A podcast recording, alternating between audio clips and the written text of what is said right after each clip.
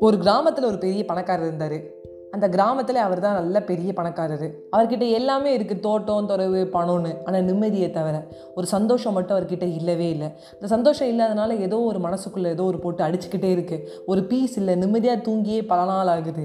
சந்தோஷம் ஏன் இல்லை? என்கிட்ட என்ன இல்லை? ஏன் சந்தோஷம் இல்லை?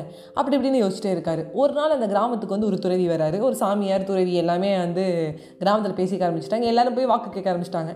ஆள் ஆளுக்கு முடிஞ்சது ஒரு பத்து ரூபாயோ நூறுரூபாயோ என்னென்னமோ அவர்கிட்ட கொடுத்துட்டு இல்லை சாப்பாடு கட்டிட்டு போய் கொஞ்சம் சாப்பாடு கொடுத்துட்டு எங்கள் வீட்டில் நீங்கள் நாங்கள் இதை பண்ணுவோம்னு சொல்லி கொடுத்துட்டு எல்லாரும் வாக்கு மாதிரி கேட்க ஆரம்பித்தாங்க என் பொண்ணுக்கு எப்போ கல்யாணம் ஆகணும்? என் பொண்ணு படிப்பாளா? என் பையன் ஃபாரின் போவானா? சும்மா தான் கேட்டுட்டு இருந்தார். அப்போ இந்த பணக்காரர் என்ன பண்ணுறாருன்னா எல்லாரும் போனதுக்கப்புறம் ஒரு மூட்டை ஃபுல்லாக பணம் வச்சுருக்காரு. ஒரு மூட்டை ஃபுல்லாக எடுத்துகிட்டு வந்து வச்சு ஐயா சாமி துறவி கேட்டுக்கோங்க.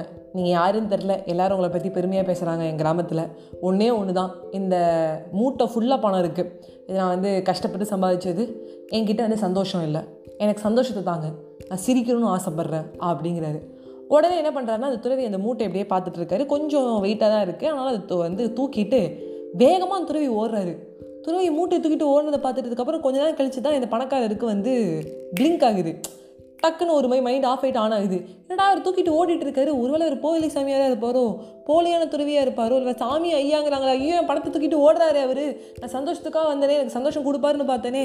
என்னோட பிரச்சனை சால்வ் பண்ணலாம்னு வந்தேனே. என்னடா அது எடுத்து ஓடுறாரு? இவரும் பின்னாடியே வேகமாக ஓடுறாரு. அவர் கொஞ்சம் தூரம் ஓனதுக்கு அப்புறம் தான் அவர் ஓட ஸ்டார்ட் பண்ணுறாரு அங்கேயும் இங்கேயும் ஓடுறாரு.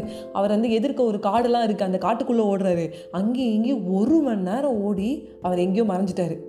இந்த பணக்காரருக்கு அவர் எங்கே போனார்னே தெரில அச்சுச்சோ நல்லா ஏமாந்துட்டோம் நம்ம. என்ன நடக்குதுன்னு எனக்கு தெரியலையே. அங்கேயும் இங்கேயும் வந்து கண்ணை தூக்கிட்டு பாடுறாரு. கண்ணாடியை போடுறாரு. ஆ ஊன்னு கத்துறாரு. மறுபடியும் வந்து திரும்புறாரு. அப்போ அந்த துறவி வந்து நிற்கிறாரு நின்னதுக்கப்புறம் அவரை பார்த்ததுக்கப்புறம் இந்த பணக்காரருக்கு ஒரு சிரிப்பு. ஏமாட்டோம்னு நினச்சேன். எதுக்கு ஒரு ஓனர்னு தெரில அப்படின்னு சொல்லி சிரிக்கிறாரு. இந்த க- மூட்டை தூக்கி மறுபடியும் தான் கையில் கொடுக்குறாரு. அவர் கையில் கையில் வாங்கிக்கிறாரு.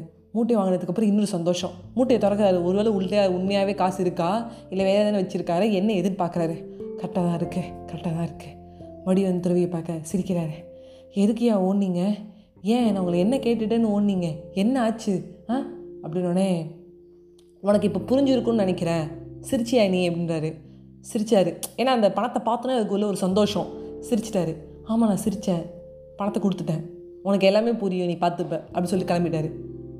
என்னன்னு உங்களுக்கு புரியலையா நண்பர்களே? உன் சந்தோஷம். உன் கையில் தான் இருக்குது அதாவது இந்த திருப்பி கொண்டு போய் அந்த பணத்தை கொடுத்ததுக்கப்புறம் அவருக்கு ஒரு சிரிப்பு வந்தது.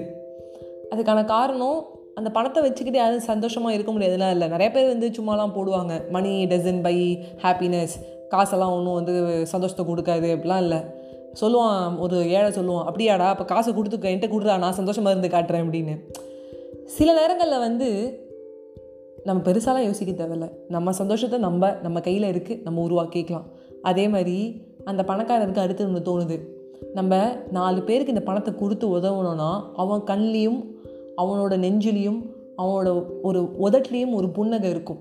அது மனசார சந்தோஷமாக அந்த கண்ணில் வந்து ஒரு ஒளியோடு வந்து பணத்தை வாங்கிப்பான். ஏழை எளியோர்களுக்கு இந்த கிராமத்தில் ஹெல்ப் பண்ணும்.